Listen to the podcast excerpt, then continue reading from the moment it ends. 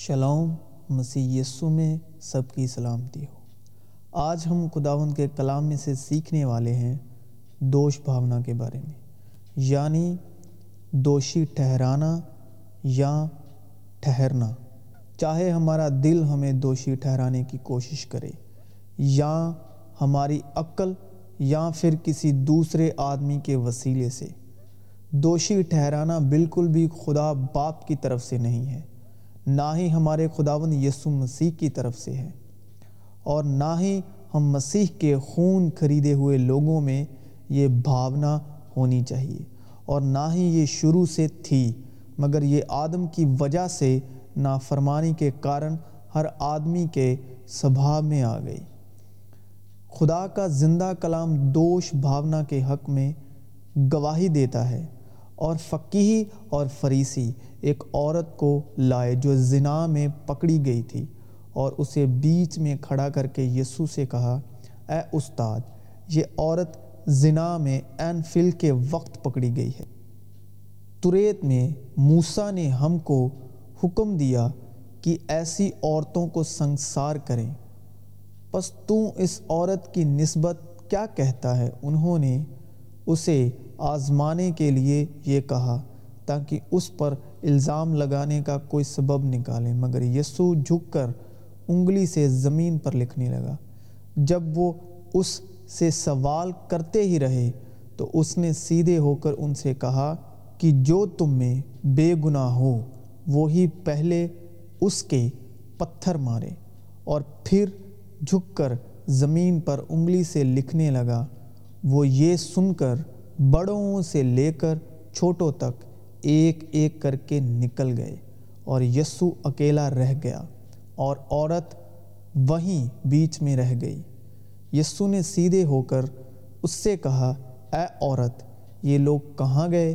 کیا کسی نے تجھ پر حکم نہیں لگایا؟ اس نے کہا، اے خداون کسی نے نہیں۔ یسو نے کہا، میں بھی تجھ پر حکم نہیں لگاتا۔ اس لیے کہ سب نے گناہ کیا اور خدا کے جلال سے محروم ہیں۔ یہ نہ سمجھو کہ میں باپ سے تمہاری شکایت کروں گا۔ تمہاری شکایت کرنے والا تو ہے یعنی موسا جس پر تم نے امید لگا رکھی ہے۔ اب پتھروں کی مار سے تو ایک پتھر ہی بچا سکتا ہے۔ وہ کھونجے کے سرے کا پتھر یعنی مسیح یسو کیونکہ موسا کی شریعت بھی تو پتھر کی تختیوں پر ہی لکھی گئی تھی۔ اب جو کوئی بھی الزام لگانے والا ہو، وہ انسانی نیت سے الزام نہیں لگاتا۔ بدن میں سے ہو کر وہ ابلیس الزام لگاتا ہے، وہ شروع ہی سے خونی ہے اور سچائی پر قائم نہیں رہا۔ کیونکہ اس میں سچائی ہے نہیں، جب وہ جھوٹ بولتا ہے تو اپنی ہی سی کہتا ہے۔ کیونکہ وہ جھوٹا ہے، بلکہ جھوٹ کا باپ ہے۔ میں شیطان کو بجلی کی طرح آسمان سے گرا ہوا دیکھ رہا تھا۔ پھر میں نے آسمان پر سے یہ بڑی آواز آتی سنی کہ اب ہمارے خدا کی نزات اور قدرت اور بادشاہت اور اس کے مسیح کا اختیار ظاہر ہوا، کیونکہ ہمارے بھائیوں پر الزام لگانے والا جو رات دن ہمارے خدا کے آگے ان پر الزام لگایا کرتا ہے، گرا دیا گیا۔ اسی ابلیس نے جو الزام لگانے والا اور خدا کے حضور دوشی ٹھہرانے والے نے آدم اور ہوا کو بھی خدا کے حضور دوشی ٹھہرایا۔ اور انہوں نے خداون خدا کی آواز جو ٹھنڈے وقت باغ میں پھرتا تھا سنی۔ آدم اور اس کی بیوی نے آپ کو خداون خدا کے حضور سے باغ کے درختوں میں چھپایا۔ تب خداون، خدا نے آدم کو پکارا اور اس سے کہا کہ تو کہاں ہے؟ اس نے کہا، میں نے باغ میں تیری آواز سنی اور میں ڈرا کیونکہ میں ننگا تھا اور میں نے اپنے آپ کو چھپایا۔ اس نے کہا، تجھے کس نے بتایا کہ تو ننگا ہے؟ کیا تو نے اس درخت کا پھل کھایا جس کی بابت میں نے تجھ کو حکم دیا تھا؟ اسے نہ کھانا آدم نے کہا کہ جس عورت کو تو نے میرے ساتھ کیا ہے، اس نے مجھے اس درخت کا پھل دیا اور میں نے کھایا۔ تب خداون خدا نے عورت سے کہا کہ تو نے یہ کیا کیا؟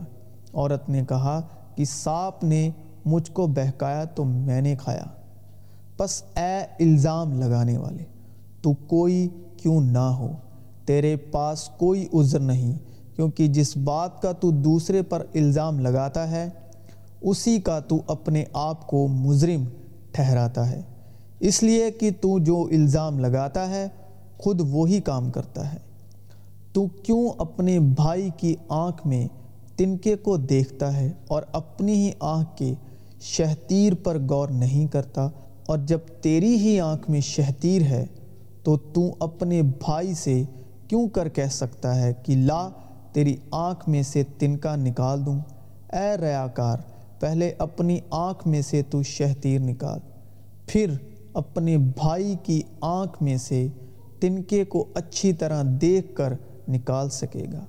اے بھائیو، ایک دوسرے کی بدگوئی نہ کریں۔ جو اپنے بھائی کی بدگوئی کرتا یا بھائی پر الزام لگاتا ہے، وہ شریعت کی بدگوئی کرتا اور شریعت پر الزام لگاتا ہے۔ اور اگر تو شریعت پر الزام لگاتا ہے، تو شریعت پر عمل کرنے والا نہیں، بلکہ اس پر حاکم ٹھہرا۔ تو بھی کوئی دوسرے کے ساتھ بحث نہ کرے اور نہ کوئی اسے الزام دے۔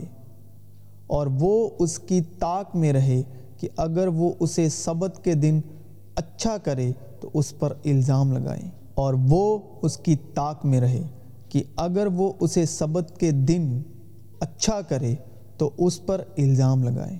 اور معلوم ہوا کہ وہ اپنی شریعت کے مسئلوں کی بابت اس پر نالش کرتے ہیں۔ لیکن اس پر کوئی ایسا الزام نہیں لگایا گیا جو قتل یا قید کے لائق ہو۔ انہوں نے اسے آزمانے کے لیے یہ کہا، تاکہ اس پر الزام لگانے کا کوئی سبب نکالیں۔